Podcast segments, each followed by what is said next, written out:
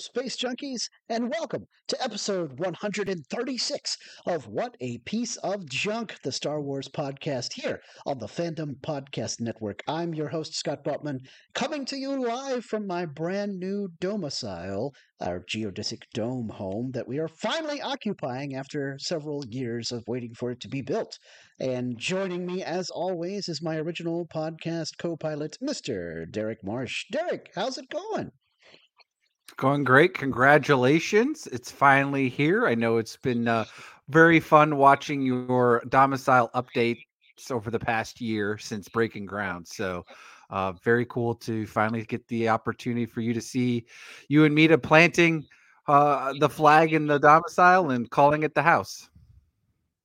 Exactly, totally. And someone who's going to be helping me christen it with a giant truckload of geeky stuff is my original Wookiee co-pilot, our very own gooey chewy Dave Filcloni, the man of a thousand nicknames, Nathan Miracle. Nathan, how's it going? Hey, I want to point out that that truckload of geeky stuff is yours, was yours originally, and has been hanging out at my house for the past. I mean, however many month oh, over a year, isn't it? Yeah, it's almost two years. Yeah. Oh gosh. Um. Yeah. So I'll I hope you're getting interest on that, Nathan. I, I hope so too. it was the best deal in personal storage solutions. It, yes, it, it was. Because I didn't charge you anything. I didn't know how long it was going to be. I'm not complaining in the least that you're bringing all that stuff with you sometime later this week. So thank you very much. Because or I, at, at least as much as I can get in one vehicle load because because yes, I yes. no longer have the truck. Well, I have the truck, but uh, I'll be bringing my new electric vehicle. Woo! And you'll be able to charge it at Scott's. That's right. We're all living yes. in the future here. That's right. And but you know who isn't living in the future? Our friends from the Bad Batch, because they are, of course, living in a galaxy far, far away, and it, it was a long time ago. Uh, and so that is what we're here to discuss on What a Piece of Junk, the Star Wars podcast, not our various home and vehicle updates. So, yeah, let's jump right into it because we are ready to start talking about The Bad Batch Season 3, which did premiere earlier last week. We are recording this on February the 25th.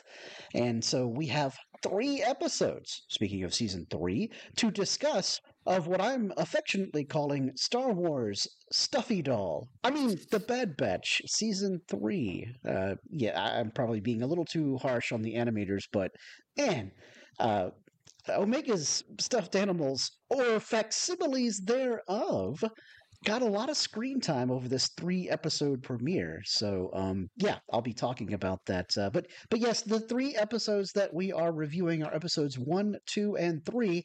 Um, does anybody have the titles handy? Because I can go look at that while uh, while you guys start thinking about your yes. answers to the five questions. The titles are Confined for episode one, Paths Unknown for episode two, and Shadows of Tantiss for episode three.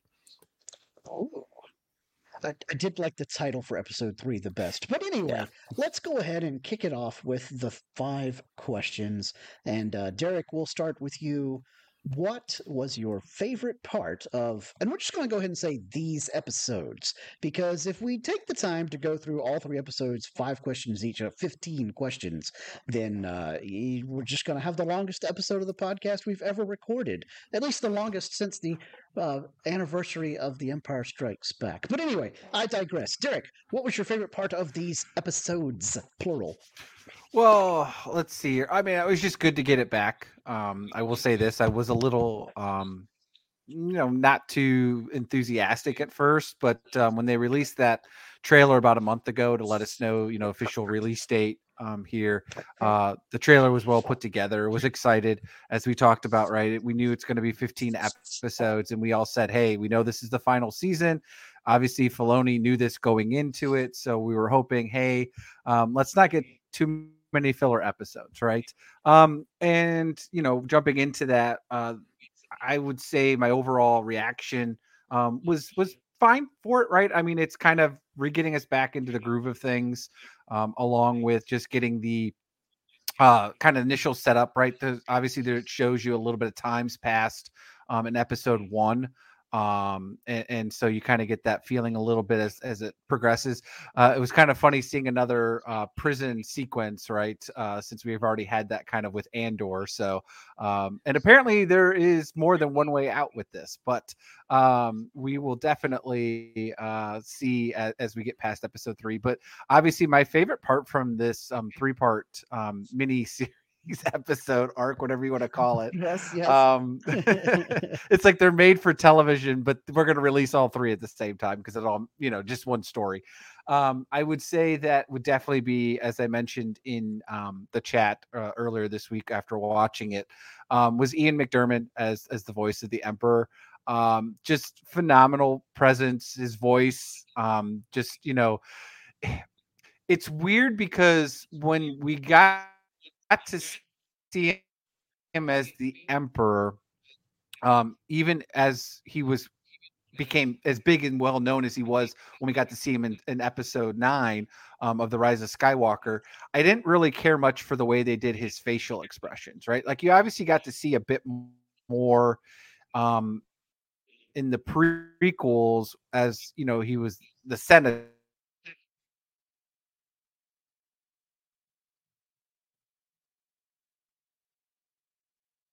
right before he got disfigured and all that stuff. But really connection to way he does the voicing and then what he does with the uh, the characters' expressions and the animation, and all that. So I really enjoy when he's on because I think it's just phenomenal. His voice is perfect for the character.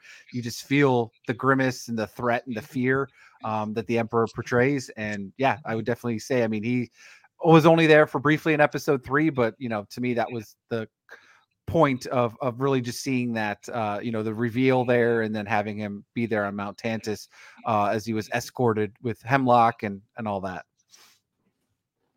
Well, it was really great uh, to see McDiarmid playing the Emperor again. Um, that was probably one of the things I enjoyed a great deal as well. Although I'm not going to say that it was my favorite part because I don't want to steal your thunder, Derrick. Uh, but uh, but Nathan, what was your favorite part of these three episodes? Uh, well, my favorite part also came from the third episode, but it wasn't the Emperor himself. It was using the uh, dial with the testing tubes as a literal ticking clock. We get to Ooh, see that was cool. Yeah, we get to see Omega's um, sample put in. We see where it is, and then we keep referring back to it and click, click one step closer, click, click, one step closer. And we have this countdown that works both for the audience and in universe. You know, why this, uh, why we have this amount of time, kind of the Doylist and the Watsonian perspectives there, so to speak. Oh, yeah. Good, good answer and good analysis. Uh, I think for me, I'm going to be a little more, um, you know, uh, traditional. I loved the episode parts where the young clones and Wrecker and Hunter were fighting the big evil plant of doom. Um, what was you it? You mean called? the Watcher uh, in the Water? yes, the Watcher in the Water. That's, uh, that's pretty much what it was. It looked a lot like a, a Lord of the Rings. It, it, looked a lot like a Sarlacc, uh, but yes. from before they gave it the beak. Right, right. I just loved the whole fight with it, um, and I loved the uh, the part when the when our Clone Force 99 friends first encounter it, and the young clones are like, "No, don't attack it. We'll become hostile." And Wrecker's like, "This isn't already hostile." no, because the thing's trying to eat them. And then, of course, later Wrecker uses his patented solution for everything. I'm going to put more bombs on it because you know one bomb stunned it, and then they just went ahead and dropped the whole crate, and then threw the uh, the one last. Uh, rim shot, ding, ding, ding, ding, ding, ding, boom, and it utterly incinerated the uh, the vine there. So that was pretty cool. Uh, but I can definitely say that vine is of the dark side, and you know how I can tell? Why? Why? Because I can just feel the dark side behind me glowing with evil. For those not watching on YouTube, again, go to our YouTube channel and watch this. But if not, if you're actually listening to it on a podcast platform, uh, Scott has a new little neat trick that he's using magic to magically transport the lights behind him into the color of his mood, almost like a mood ring. Yes, it's definitely not an app on my smartphone and some fancy LED lights pointed at the accent hexagon in the roof of our dome. Definitely not that. Mere coincidence that you always happen to check your phone prior to it changing colors. That's right. I do have an app on my phone to check the presence of the force around me. That's what I'm doing. He just have to ah, get really good at like where he can move it on, like keep it on his desk, and then do it with his hands without looking at it. I got to do the magic hand thing.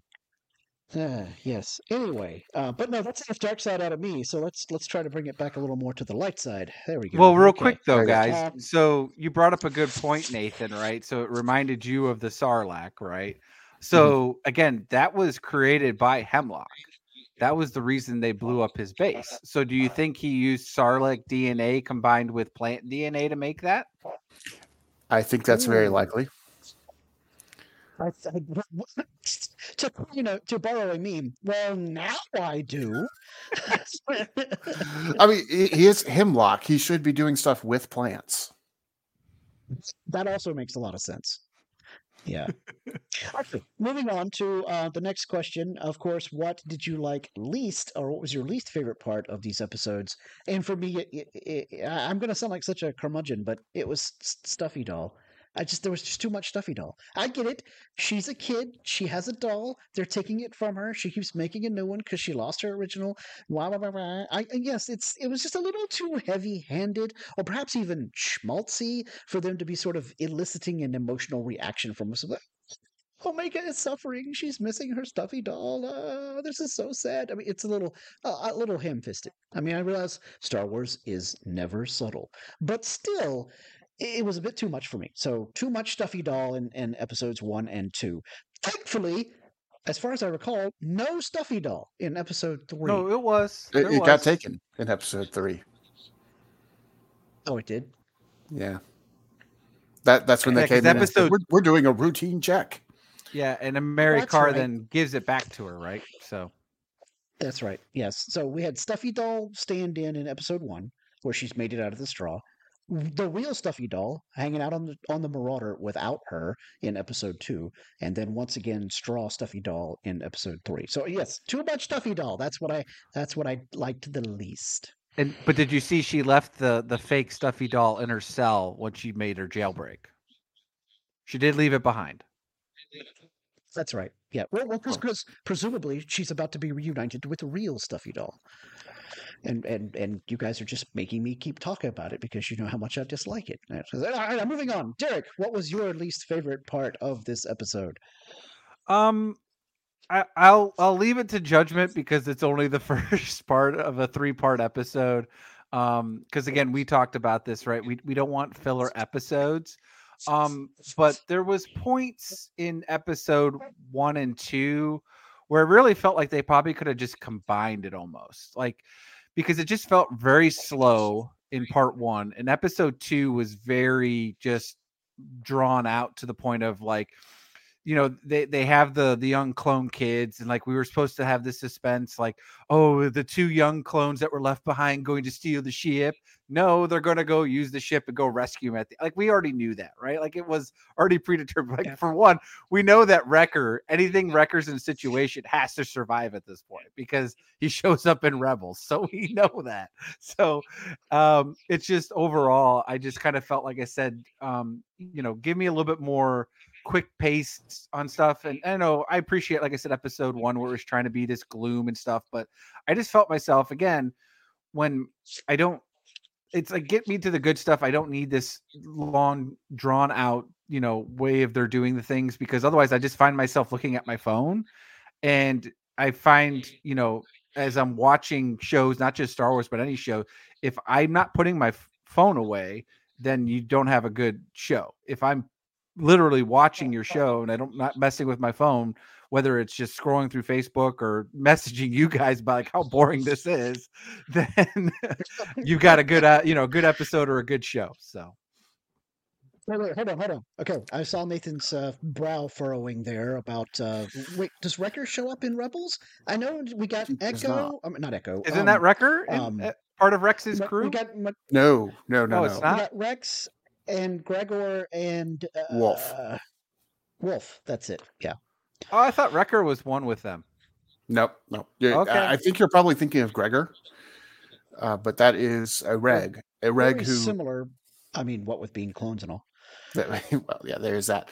Um, Gregor's a reg who got um, abandoned on a planet during a mission and lost his memory and didn't know that he was a clone for a little while.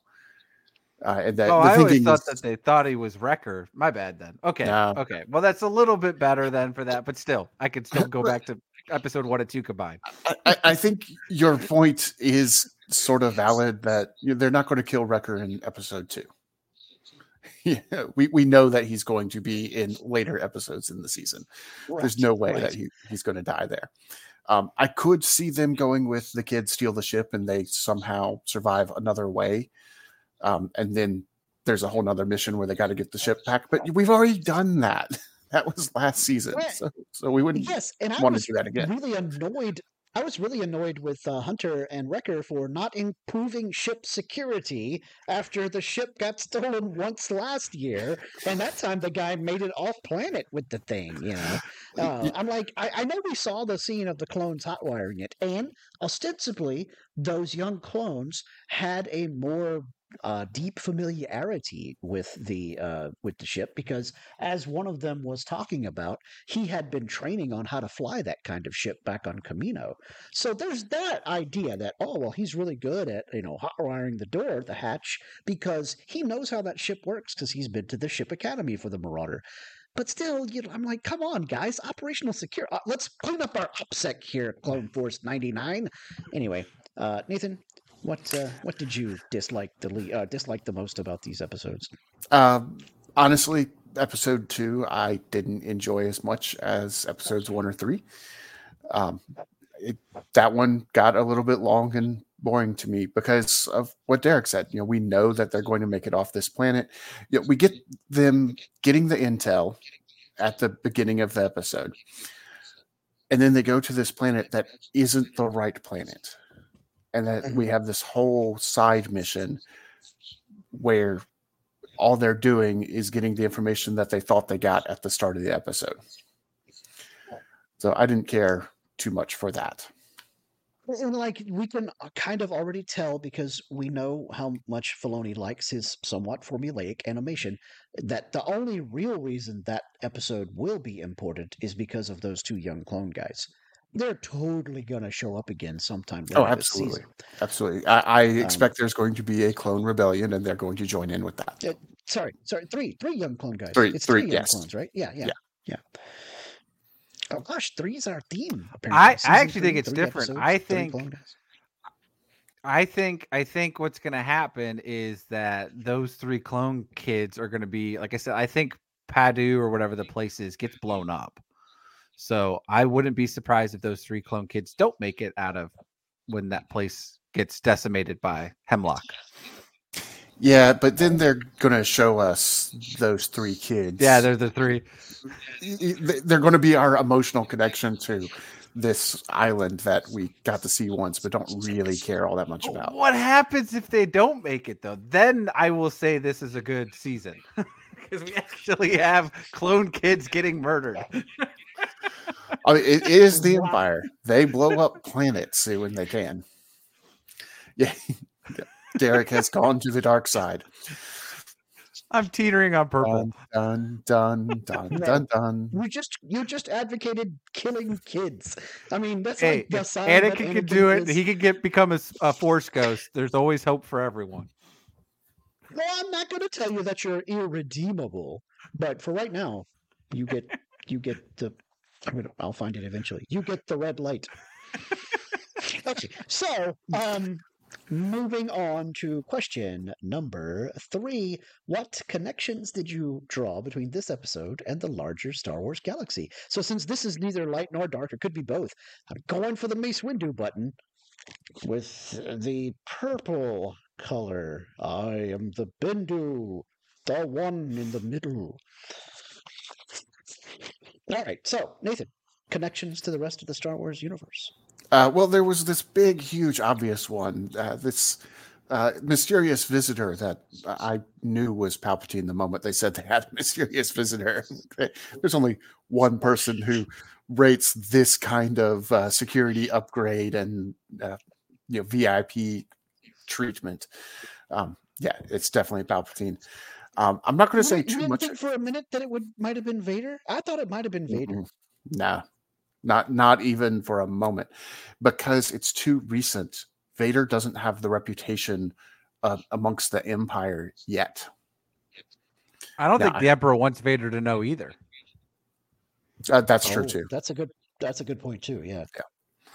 Um, yeah. So I don't think Vader would be sent there, and I don't think that Hemlock would have cared all that much if it was Vader. That would just be one of the Emperor's cronies coming. He wouldn't know that this is a Dark Lord of the Sith. Um, I don't know that he knows that Palpatine is a Dark Lord of the Sith. He just knows he's the Emperor, but you know that's enough. uh, but I'm not yeah. going to say too much about that because we do have a whole another question about it. So I'm just going to leave it there. Uh, there's lots of connections with Palpatine, and we'll talk more about them.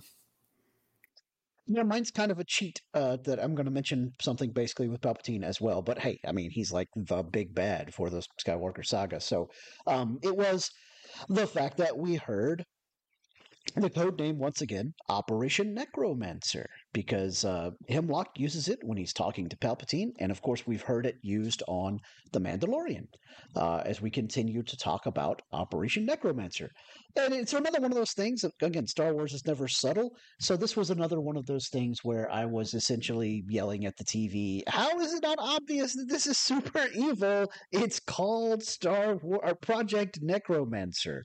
Uh, but you know star wars bad guys are sometimes just in it to be bad and hemlock's speech about the uh, uh the hounds and how letting one of them that has weakness go out into the wilds is in you know is cruel in its own way uh, really paints him in a almost Khan Noonien Singh, if I may borrow from Star Trek, light of eugenics and only the strong survive, and and if I may borrow from Babylon Five, only the you know the, the survival of the fittest. So we're going to work for the shadows and winnow out all the weakness and make the best and brightest and most ruthless group. But of course uh, Omega is making the case for the viewer when she basically says, you have to, you know, let them have a chance. And she kind of is doing a modified version of, uh, I still have hope because rebellions are built on hope, right? The dark side, Hemlock, and all those guys about their eugenics, they're all about, well, statistically speaking, you have no chance. And, you know, never tell me the odds, baby. Never tell me the odds. So that was my really fun connection was Operation Necromancer, and then also rebellions are built on hope, or in this case, mm, freedom for Wrathhounds, or what what were they called? Kuka hounds. Well, Fletcher um, was the yes. one she right. Fletcher was the main. No, ba- Batchy was the Batchy. Name. Oh, okay. I, as in bad Batchy. Batcher. Batcher. Batcher. Batcher. Batcher. Okay. Yeah. I'll look up what the species was while Derrick tells us his connections. Well, I was going to say though, but do you think Palp now regrets massacring the Night Sisters when he's trying to do everything called necromancer? Right? Like, you think you would have an expert? no, no, no. He, he does not regret that, that at jealous. all. He, he he wants to prove that the Sith mastery of the dark side is greater than the Night Sister mastery of the dark side. It's like two Correct, rival but... religious sects going at it. But do you think? But do you think, uh, even though he mass murdered them all, he still would have kept one or two of them around, just like he did with Nala Se? The, their version of necromancy is not what he's after. Okay. Because the the so. people that they bring back don't have their own consciousness. They're, They're just kind of like mindless. But that's what zombies. you use science for.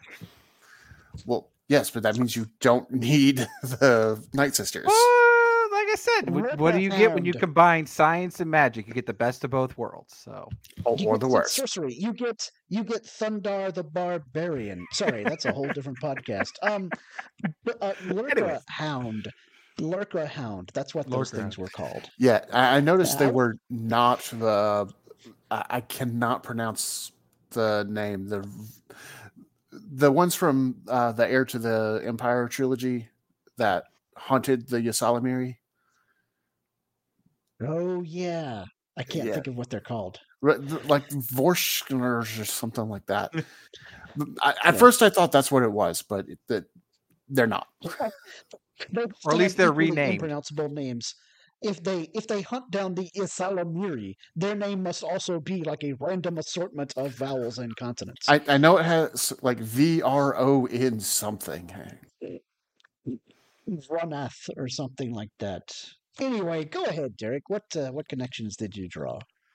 Um, I mean, obviously you guys hit on some of it, right? And it was hard to say because um, like I said, me to me, like I said, it was kind of like rewatching Andor a little bit, like I said, but uh, you know, there was only one way out, and that was through the tunnel, right? And you knew that when she let out uh Batcher, that uh, you know, that was gonna be her escape at some point too. Um, but I, I did uh thought the um uh kind of like the whole as she was sneaking through and she was doing um uh and crosshairs was doing his whole distraction thing um i thought that was pretty funny um for how almost kind of felt like when obi-wan was going through um the death star and how he was like you know kind of sneaking through and then he had like the control panel or she was using the control panel and he was messing with the central mm-hmm. core uh, systems there so got a little reminiscent there and then you know how the stormtroopers are walking by and talking about like day-to-day stuff that they're having to deal with right uh, i would say they weren't talking about speeders so that would have been funny if they were but uh, you know okay. i just thought that was kind of funny um, so just get a little bit of that background um, you know uh, dialogue going on to make it feel like oh okay because um, like what else are stormtroopers supposed to do when they're on patrol right? Um uh but uh and then again just kind of in the prison scene too with the day-to-day repetition it's just like an andor right? Like they're doing their 12 hour shifts they're having to do like literally on you know par every time. She's seeing crosshairs every time every morning right? So um i kind of like i said got where you could definitely feel that was still maintained, even though that would have been, you know, at least 10, I would guess 10 years earlier um, than when we would actually see Andor in prison, if not like 15 years, maybe or close to it. Um, because um, you know, obviously with the way the timeline is and all that, it's some be- between somewhere 10 and 15 year gap. Um, but anyways, like I said, there was some stuff there. Uh, and then it was always funny too. Then when like the emperor arrives, you get like the whole platoon of all everyone out, right? And it's like, well, who's on duty then? if everybody's here yeah. greeting the emperor, yeah. right? And then mm. like, okay, wouldn't it be worse if you had the emperor coming and you didn't want him to know anything about it? Like, why would you have all these lackeys if you didn't even want anybody else to know? Like, you got to think at some point somebody's like sending some type of message to somebody like, "Oh my god, the emperor just came today, right? It was such a cool work day," you know. it's like, especially when you've got non-clones in your force. That's what I'm saying. the, the, the, somebody's going to send a letter to their parents, going, "Oh my gosh, you'll never guess what I got to do today." You're not going to believe what I saw today.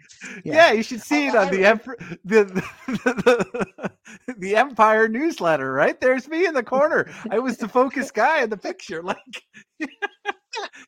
it's I just don't get it. It's like supposed to be secretive or not secretive. Like, okay. But yeah. Um, I just thought of a couple of more. Uh, I enjoyed seeing those red suited Imperial guards. That was very much a callback to Return of the Jedi, of course, because you know that was right in my wheelhouse when I was a kid. Those were some of the first Star Wars figures that I had that I really took care of instead of just playing with them till they fell apart. You know. Uh, and secondly, I, I just now thought about this one. When we see Omega in her cell and she's scratching her day tally marks onto the metal wall, it's very much like like Rey in The Force Awakens inside the crashed AT-AT, and she's scratching the tally marks. And we even get shown that this is now the passage of time because we get see we get to see a certain tally, and then some time passes, and we see, gosh, the tally has really grown. You know. And she, it looks like her hair grew so, out a little bit, and then she mm-hmm. mirrors mm-hmm. um, Karr with it, right, with the half ponytail and kind of the bang hanging off. So it's like, yeah, I mean, they yeah, are clothed totally. The same, so it does make sense that it would grow exactly the same way. uh, yeah, they're, they're, uh, she's there for something like six months, if I yeah. did that correctly. I think you're right. I'm glad we didn't get six um, months of Bad Batch mini episodes of just of MacGuffin chasing. oh yes, yeah. Cool, Anyways. cool, cool, cool. All right. So, um, before we move on to question four, since we're trying not to make this episode span the gamut of time here, uh, we'll take our quick break for this episode here so that we can hear from our friend Kevin about the other shows here on the Fandom Podcast Network. Thank you for listening. We hope you're enjoying this podcast. Here are the other great shows on the Fandom Podcast Network. Culture Clash, where we discuss the latest in entertainment and pop culture.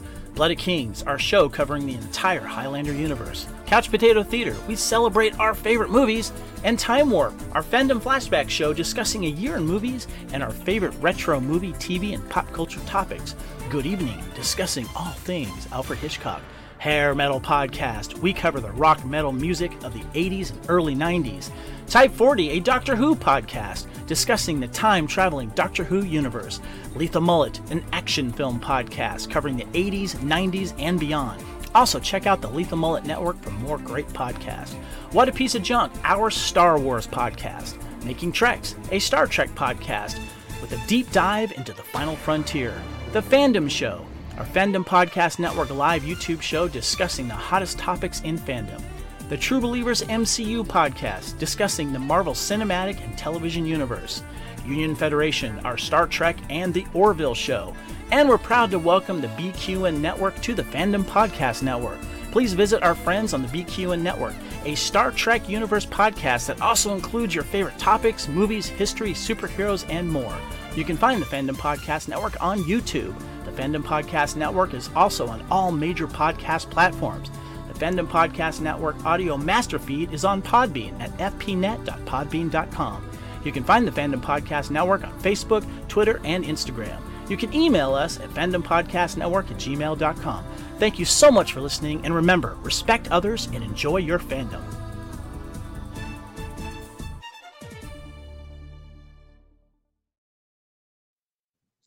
All right, great. Thank you very much, Kevin. So let's move on to question number four. Or sorry, yes, yes, number four. Uh, Derrick, take it away. Okay, so uh, as we mentioned uh, in episode three, the Emperor comes um, to Mount Tantiss, and obviously with Project Necromancer, um, and we get basically this super high vault. And another link to the um, uh, uh, the uh, overall Star Wars universe was when they were walking into that room. You had the uh, laser door gates, right? Just like you had in Episode One with uh, Darth Maul fighting Qui Gon and uh, Obi Wan, right? And uh, Naboo. So there was that thing. Um, so they're all walking through it, right? Um, and then there's the big reveal of basically looks like this giant, another like central core system, uh, or almost a la Matrix style um, with these pods or black cocoon cases or whatever. Um, and obviously, you know, if you've been following any of Star Wars, you're thinking, okay, what's in them? What's in the box, right? Um, and so we get the coming up to that, uh, and Hemlock unlocks one, and you know it's a glass case because obviously you can see the black go away, and then there's some light and reflection coming out of it, but we don't get to see what's in the box. So my question is, what do we think is in the box? Great question. I'm going to go first before Nathan steals my answer. N- not that I think he's actually going to, but you know, just in case. Uh, I think that they will be more clones, and it'll be a clone. It'll be a series of clones, kind of like Snoke was a series of Palpatine clones. But this will be a series of clones of a Jedi that we, as the viewer, all know. I don't know if it's going to be uh, um, Plo Koon, because you know how Dave Filoni loves any excuse to use Plo Koon. So could be a clone of Plo Koon, uh, uh or maybe Ki-Adi-Mundi, or even more impactful for the audience, perhaps it's a series of Mace Windu clones, because we know that Palpatine could easily access Mace Windu DNA because his hands are still like laying on the floor of the, or not hands, but because in his hand. pocket.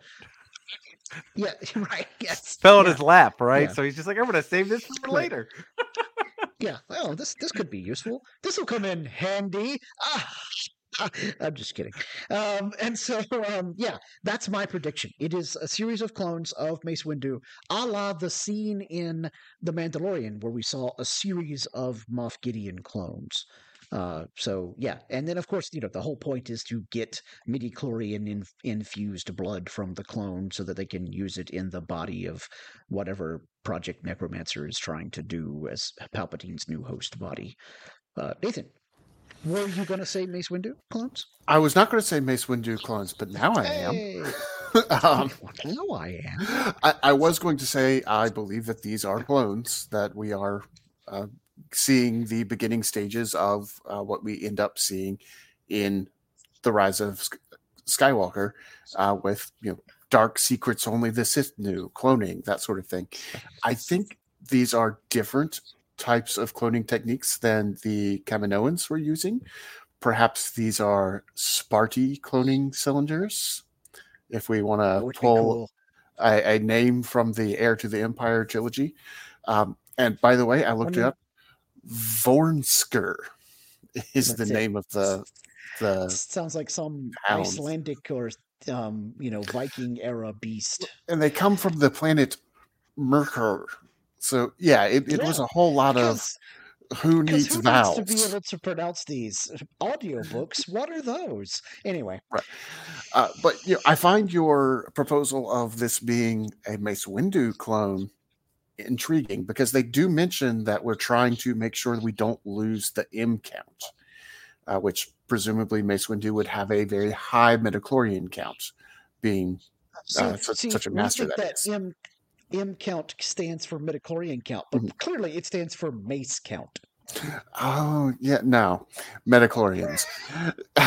but one thing I really like about your idea that it's Mace Windu is in the Heir to the Empire trilogy, the clone Luke came from Luke's hand.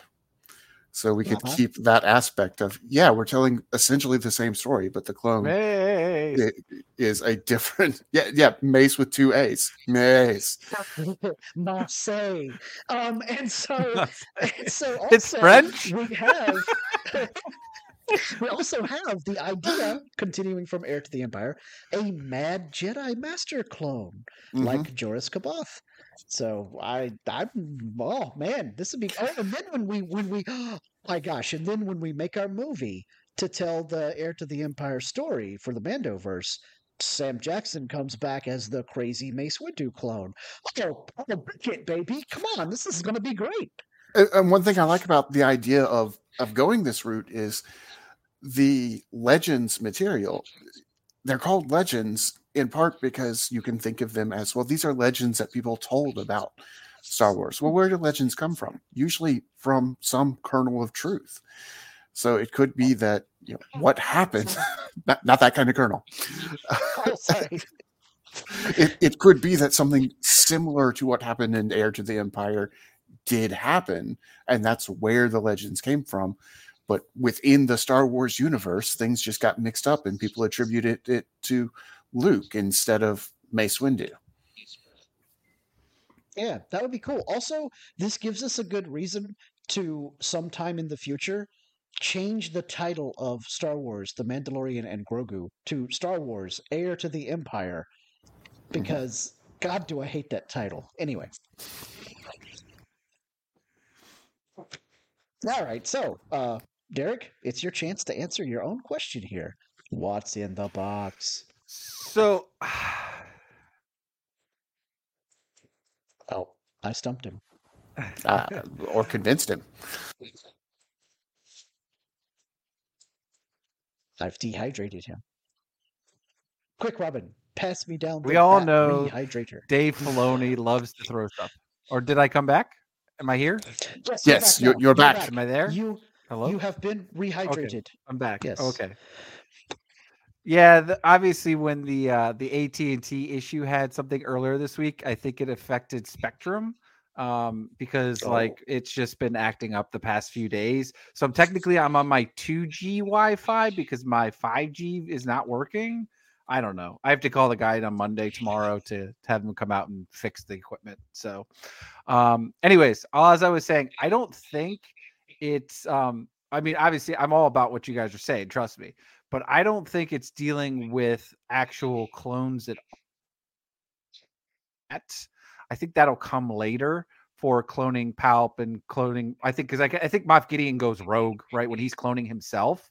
I think is not part of what Palp's plan was, right? This is after Palp has died and Gideon's using it for his own his own sources, right? Um, and this is where you kind of get that, you know, fractions of the empire that we talked about, um, which was one of the great storylines of Legends, right? Was the the fractions of yep. the empire.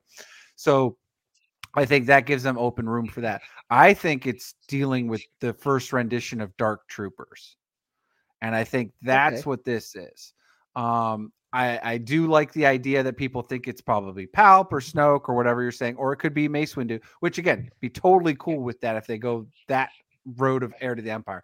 But I think this is the first rendition, and I don't know whether it's a clone that they did, or it could be maybe like somebody like you said like a jedi count stuff like that that uh, or somebody with a high midi-chlorian that they feel needs to be in the dark trooper outfit but i'm still you know banking that they're going to give us version one and two at some point of those dark troopers since we know version three is what we see in the mandalorian and that at this point would be about 20 years um, from from where you know maybe even a little bit uh, sooner than that just depending on where this is taking place prior to a new hope um, but I would say that's what I think it is. I think it's n- not a um, force user uh, um, at this point. I think it's be Jango, like the original Jango. They got his head or something from Geonosis, right? And they're trying there, or it could be someone else. That's an interesting idea that it could be uh, a more quote unquote pure copy of Jango Fett's to make a better warrior because Palpatine's obviously a fan of Jango Fett as a warrior. Um, because he used him so much during the Clone Wars, and then he thought he was such a great warrior that he manipulated the Kaminoans to make sure that that's the guy they're going to start copying. Um, and he was right. I mean, the clone troopers are outstanding warriors. Um, they obviously they beat the droid army uh, to the point where Palpatine was now ready to do his master plan. But also, they defeated several other kinds of warriors all throughout the Clone Wars. The Geonosians, they defeated Jedi. Uh, yeah, they defeated Jedi. Well, of course, now one could make the case that Order 66 was, you know, the ultimate surprise attack. And so, of course, you know, our chief weapons are surprise. Um, and so, um, but but yeah, help me out, Nathan. I mean, didn't they in the Clone Wars series, the clone troopers fought against all kinds of warriors, right? Yes, uh, yeah, they mostly fought against droids, and quite frankly, the reason they mostly fought against droids was so that it could be a kids show. um, but yeah. there were times that they fought against uh, other forces, like the Umbarans, uh, which mm-hmm. in that arc they ended up fighting other clones too. um, uh, unfortunately, very effectively at times. Uh, but, but yeah, uh, they definitely fought against other forces as well, um, even if they were primarily against droids. But you know, I mean, droids. You think about it, they're incredibly good. you know, they they yeah. calculate all their shots perfectly, theoretically. Um, and really, the advantage that the clones had was you know lateral thinking and not just following their programming. Um, you know, the fact that they were as effective as they were against droids is really impressive. Yeah, yeah. Okay, so now you combine them. Hopefully, right, right, with with Dark Troopers. So hopefully, we'll get to see during this season of the Bad Batch what was in those canisters. I hope that's not one of these things where this is answered in some other Star oh, Wars gosh, property altogether. Or just I hope never doesn't. I hope that doesn't get answered in a comic yeah, book or something. Answered. Yeah, you've got to play Star Wars Battlefront 3 in order to find out the answer Mm-mm. to that. Um, okay, so last question for this episode of the podcast. Take it away, Nathan. All right, so uh, Emerie Karr, very interesting character. I would like to know everybody's thoughts on this character. Uh, is she going to help Omega or Omega in the end, or uh, was this just a, a ploy to buy her trust for a later betrayal? What What is her deal? curse your sudden but inevitable betrayal. That is my prediction. Is that uh, Karr is uh, reminiscent of the whole idea that clones were bred for tactical thinking, but also thinking outside the box. Uh, Karr is setting up Omega for a betrayal of some kind. um, because I think that Karr is absolutely and totally loyal to the Empire, right down to the fact that I feel like maybe she's still got a chip in her head. Because, I mean, if you're a clone installed at a Imperial facility, you probably haven't had the chance or even thought about removing your uh, control chip. Um, and so, if that's the case, then you know, of course she's loyal to the Empire. That's how she's programmed to be. Um, and I don't think that Karr has enough DNA deviance like Rex uh, to overcome it, even for short periods of time. You know, she's just totally uh, on the dole of the Empire. Uh, she's absolutely doing all of the dark side stuff. And so, therefore, we're going back to the dark side. So uh, yeah. Um, so Derrick, what do you think? Is Karr setting Omega up for betrayal or something else entirely? Um, I feel like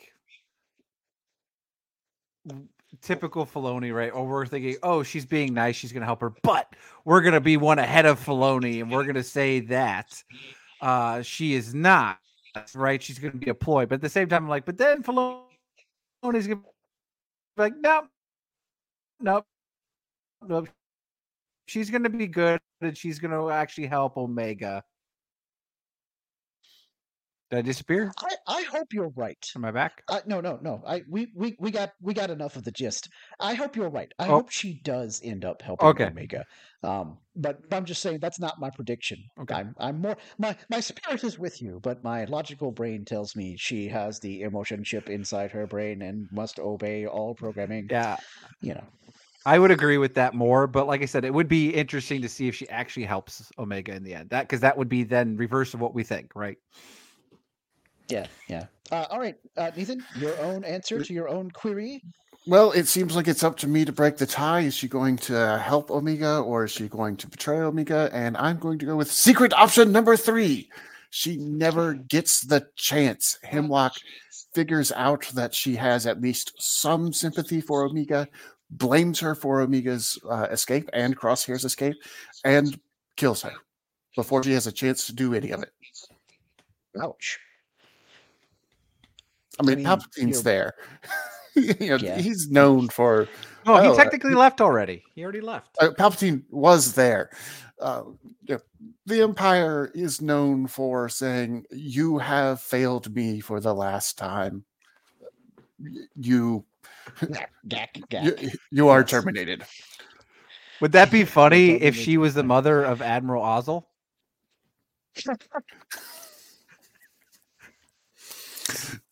You're as clumsy as you are stupid.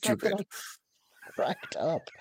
Uh, good times. All right. Well, whatever happens with uh with Karr, We'll be analyzing it on the next episodes of What a Piece of Junk as we continue our way through Star Wars The Bad Batch Season 3. Uh, I thought overall it was a a 7.5 out of 10 uh, scale um, beginning of season three, uh, with the three episodes being somewhat interconnected. Uh, and so I'm eager to see what happens next. And if you guys want to hear us talk about what happens next, stick around and listen to more episodes. But before we finish this episode, it's time for Derrick's favorite part of the show, and that is what Star Wars t shirts are we wearing this week? Derrick, what you got? Looks like you got some non t shirt stuff. Yeah, I've actually got something. Uh, like I said, that because uh, I'm just wearing my Boba "It's Cold Outside" sweater. Um, so, uh, but uh, no, I, I picked up something um, that it was supposed to come out back at the beginning of January, but apparently Marvel, um, the print run was damaged in the goods that uh, that were all sent out. Um, so I had to wait a little bit longer, but I finally got my copy of. Uh, apparently, they've done a lot of variant covers for Darth Vader episode four, uh, comic book episode forty-two. But I really like this one, so I had to pick it up. Right, Ooh. Ahsoka wielding her twin lightsabers and deflecting a bunch of red blaster bolts. That's a great cover. Darth Vader issue 42 has a bunch of variant covers. I am I'm quite pleased in in my geeky little heart. So that's really cool. And, and that might actually at some point get me enough to go to some of these cons and get Ashley and uh, Rosario's autographs on these. So, uh, that would be awesome. Cool, yeah. cool. Well, I would show off my Star Wars T-shirt, but um, most of my house is still in boxes, and I don't know where my Star Wars T-shirts are. So I'm wearing Svengoolie tonight. Uh, he is Darth a Svengoolie on MeTV. That's right, and he, Darth Svengoolie, yes. And you know he's a big Star Wars fan. He's he's actually a big Star Trek fan too. So he'd be happy to be on the podcast. So there we have it. Uh, Nathan, you've got a cool little logo on your lapel there. What uh, yes, what Star I Wars do. shirt are you wearing? Uh, this is one I've worn uh, once before, but I really like it. It is my woven T-shirt from uh, from her universe. It's basically a Hawaiian shirt, and on the back we have uh, this Ooh. big dual. Yes, from episode three, Revenge of the Sith. Very comfy. Would recommend. Yeah. Um, definitely check out her universe if you haven't. They've got some good clothes. It's where I buy most of my Star Wars stuff and honestly, most of my clothes at this point. Branding point. it that when it's male and female, it's called our universe. That is true. Yes. Um, yeah. If you're looking on the website, anything that is uh, gender neutral or even just male uh, is branded as our universe. But the website is still her universe. I like that. Yeah. Correct. Yeah. Well, if you guys out there want to get any cool What a Piece of Junk merchandise like t shirts or mouse pads or coffee mugs or iPad covers, just head on over to teepublic.com and check out the Fandom Podcast Network store. And you can see not only our What a Piece of Junk merchandise, but merchandise for all the other cool podcasts that you hear here on the FPN. All right, Derrick, let folks know where they can find us out there on the internet, please, sir. Or maybe he can't find us on the internet either. Well, while he tries to find us on the internet, I will tell you that you can find us uh, pretty much anywhere that you listen to podcasts. That includes the master feed at fpnet.podbean.com. You can also find us on Apple Podcast, Stitcher, Spotify, iHeartRadio, Google Play. You know, I have uh, CarPlay in my new vehicle. I can listen to us on Spotify on the way to work and back. It's great. Uh, it's a junk. Um, you can obviously nice. find our Facebook page. Or did you lose me? we, we did, but you picked up right where I was. So keep going. I was doing a whole spiel of stuff. So, uh, anyways. uh, yeah. So, so and I've even restarted my router. No, this is why we need this is why we need five star reviews so I can afford internet. Yes. That's right.